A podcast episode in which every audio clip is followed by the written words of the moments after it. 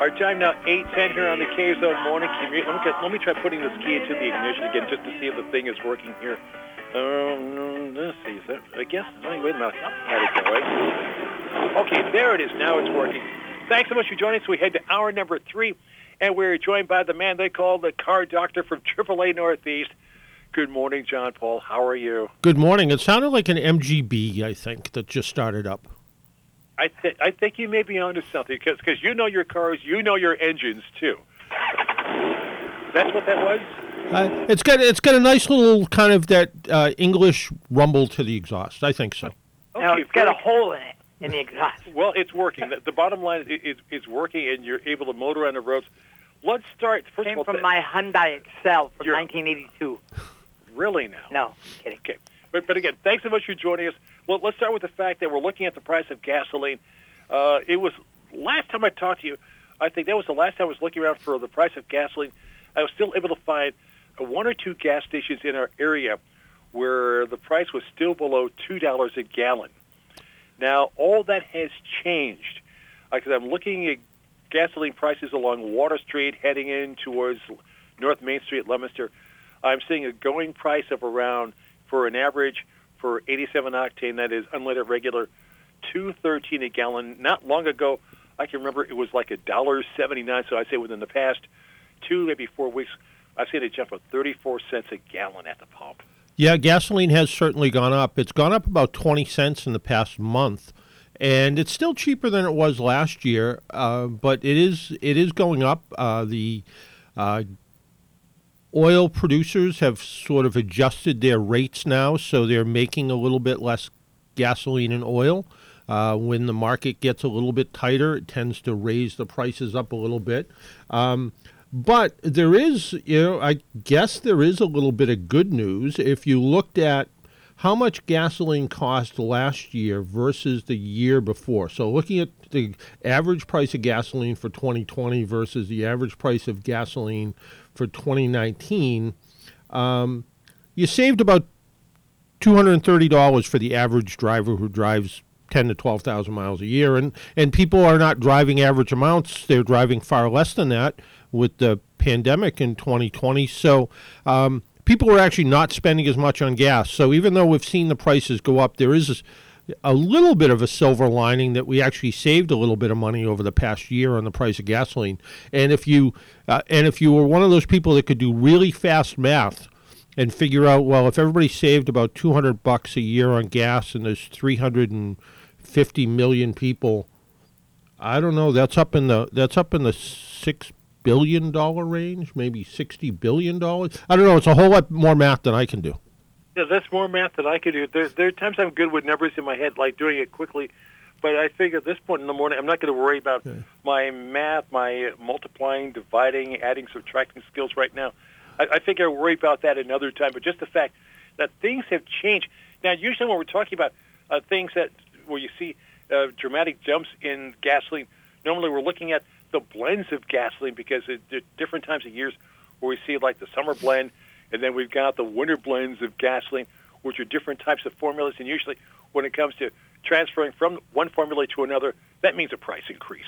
Yeah, whenever they have to um, sort of clean out the manufacturing. So they, um, what happens though, here, here's an interesting thing. When we start to get to the end of winter ga- gasoline, so sort of March timeframe when the weather starts getting warmer, because winter gasoline is formulated in such a way that it allows for easier starting in cold weather. Summer gasoline is formulated in a certain way that it doesn't evaporate and go into the air as quickly to keep the air cleaner. So easier to start in the winter, less evaporation in the summertime. Whenever they have to sort of flush out the tanks, and by tanks I mean at the manufacturing side, there usually is kind of a sale to get rid of the gasoline. So we may see some increases, but as we get into March, depending on production numbers, we may actually see a little bit of relief in the gas prices when there's a uh, when there's a clearance sale on winter gasoline before it switches over to summer blend. It's not like you're saying, attention Kmart shoppers, here in the eighty-seven octane aisle, we have this price, right? Uh, something like that, yeah, exactly. It's it's just like that. It's no, but what actually happens, it, as complicated as gasoline and oil is, um, because a lot of it has to do with trading and um, speculation and where the market's going to go.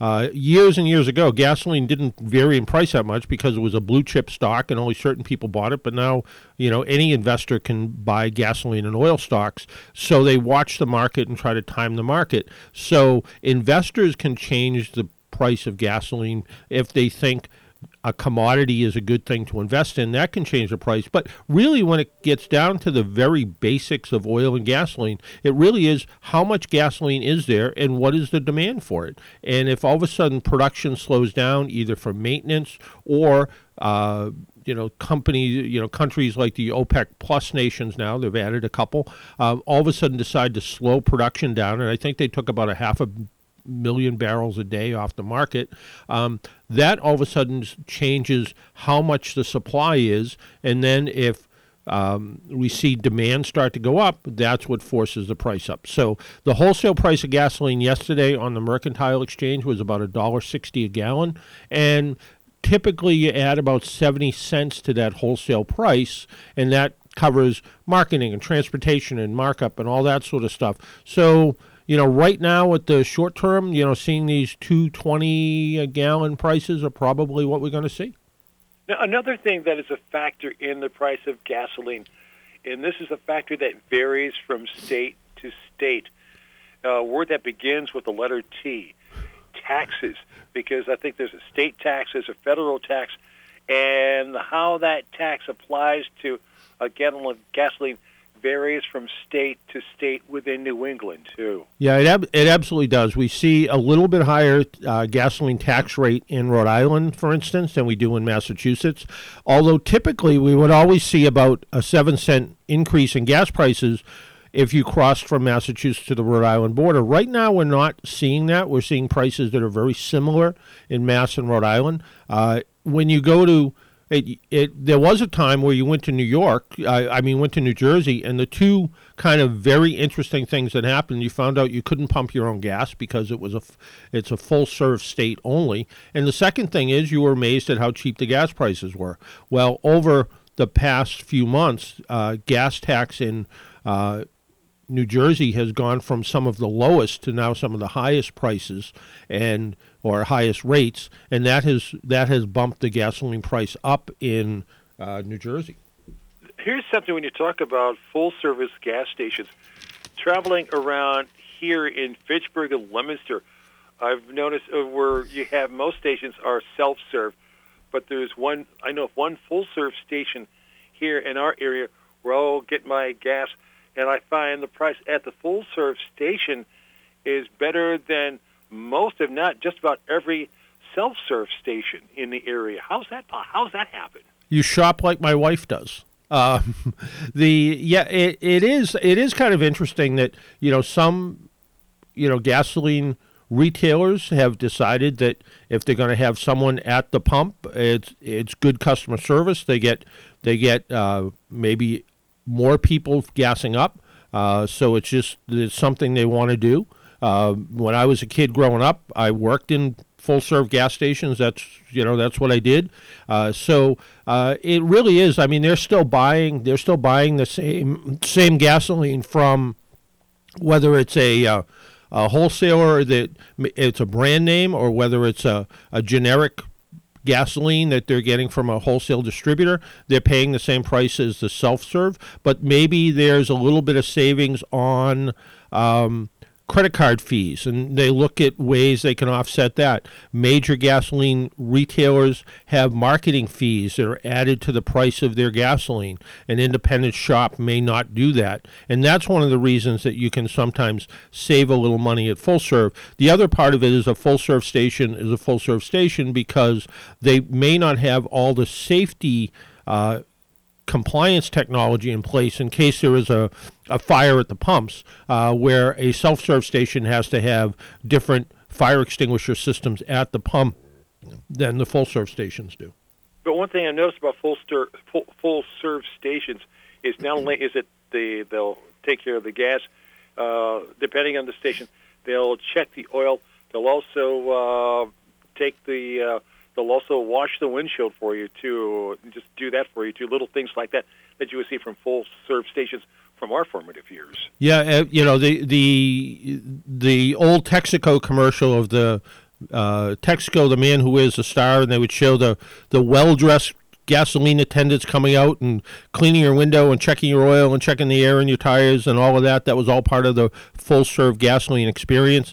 Now that might not be it, but on the other hand, they, you know, the, the attendants still might come out and, and um, you know, clean the windshield. And again, if you have a small independent gas station that's also a repair station, uh, the amount of that kind of ancillary business that comes back to your station because you take care of your customers uh, when they come to fill up with gasoline and they turn into repair shop customers, that sometimes is some of the best kind of silent marketing money that's ever spent.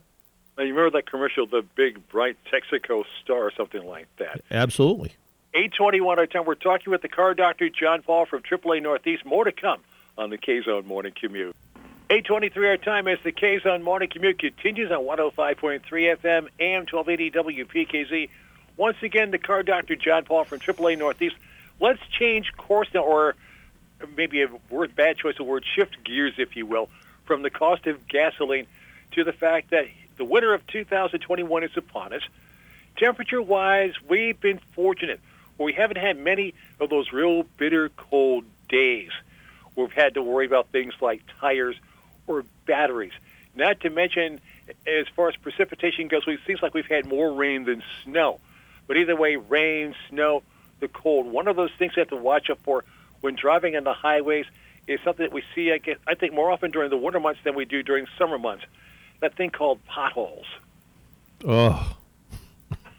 I know, I just had to mention that word, the P word, right? Potholes. And it used to be, there was a time back twenty or more years ago, the typical tire on a car was mounted on a steel wheel, and it had a pretty um, tall sidewall. Now a lot of newer cars, they have alloy wheels, so kind of shiny or chrome or aluminum wheels, and the tire is actually wider and lower, so there's less sidewall rubber, and the wheel takes up for the overall size. So when you look at the tire, it the overall size tire and wheel together still look really big, but the actual rubber part of the sidewall is smaller. That usually translates into better handling, stiffer ride, which also gives it the better handling. But the problem is low-profile tires are much more subject to uh, damage from potholes. So when we see these freezing cooling cycles where the road freezes, cools, cracks, water gets into the crack of the asphalt and freezes and blows out pieces of the asphalt, you drive into a pothole, depending on how you're going to hit it, you could easily damage a tire as well as damage a wheel. So um, pothole season can be very expensive for motorists. Now, when it comes to potholes, is it a matter of how big the size of the pothole? Is it the speed of the car when you're traveling, or is it a combination of the two? It's uh, some of it has to do with, you know, if it's a you know if it's a pothole from uh, you know from that's a that's a foot deep. Uh, yeah, it's it's all over at that point. But sometimes even a shallow pothole, one that might only be an inch or two deep. Uh, if you catch the edge of the sidewall of the tire on the edge of the pothole, you'd pinch the sidewall and actually cause a bubble or, or a crack or possibly a blowout. And sometimes what happens is it's enough to damage the tire, but not enough where you may notice right away. Then you're driving down the road one day, and it could be even summertime. You're driving down the road, and suddenly the car starts to shake a little bit, and and you and the tire blows out. Well, it became damaged maybe in January when you hit that pothole, but it took that many months before the real damage started to show up. So it can be the size of the pothole, it can be the depth of the pothole, and certainly how fast you're going. Uh, just like if you walked walked into a wall, you know, the faster you go, the more it's going to hurt. And about the best thing you can do, and this really requires you to kind of look around when this happens, but if you see a pothole coming and there's nobody really behind you, if you can safely swerve around it, that's good.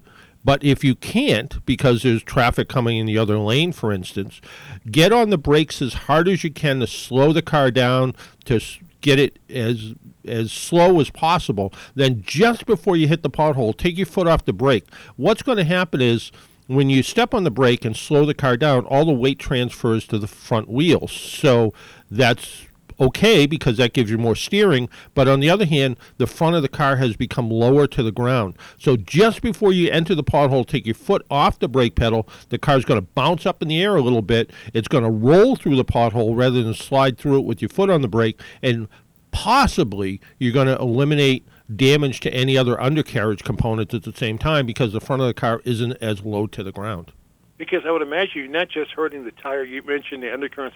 I would also imagine like things like ball joints to the car as well, right? Oh, oh, steering components, ball joints, tie rod ends. Even worse than that, um, engine oil pans, transmission oil pans. I when know. when you hit something just right, I have seen people uh, not just dent an engine oil pan, but actually crack it. And all of a sudden, they're driving down the road, they hit the pothole, and they go, "Well, that wasn't too bad." Next thing they know, the oil light comes on because all the oil's draining out of the car. So you can do literally thousands and thousands and thousands of dollars worth of damage to potholes.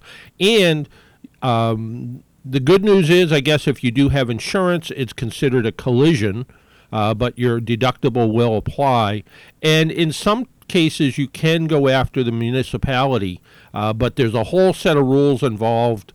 Um, if you're the very first, per- the way I understand it, if you're the very first person to hit that pothole, um, all bets are off, sorry. But if that pothole has been reported to an authority and it hasn't been repaired, then you might be able to go after the state or the town or the city or whatever it is and say, "Hey, I damaged my car." The problem is, again, from what I understand, they have very small budgets for that. So um, you'll be put on a list, and maybe two or three years later you might get reimbursed. Oh, gee, that that's encouraging. You have to wait two or three years to get reimbursed. In the meantime, your premium, the your the, your deductible goes up, which means your payments for insurance go up. Um, that's a possibility too. I, I have to say that that actually happened to my wife.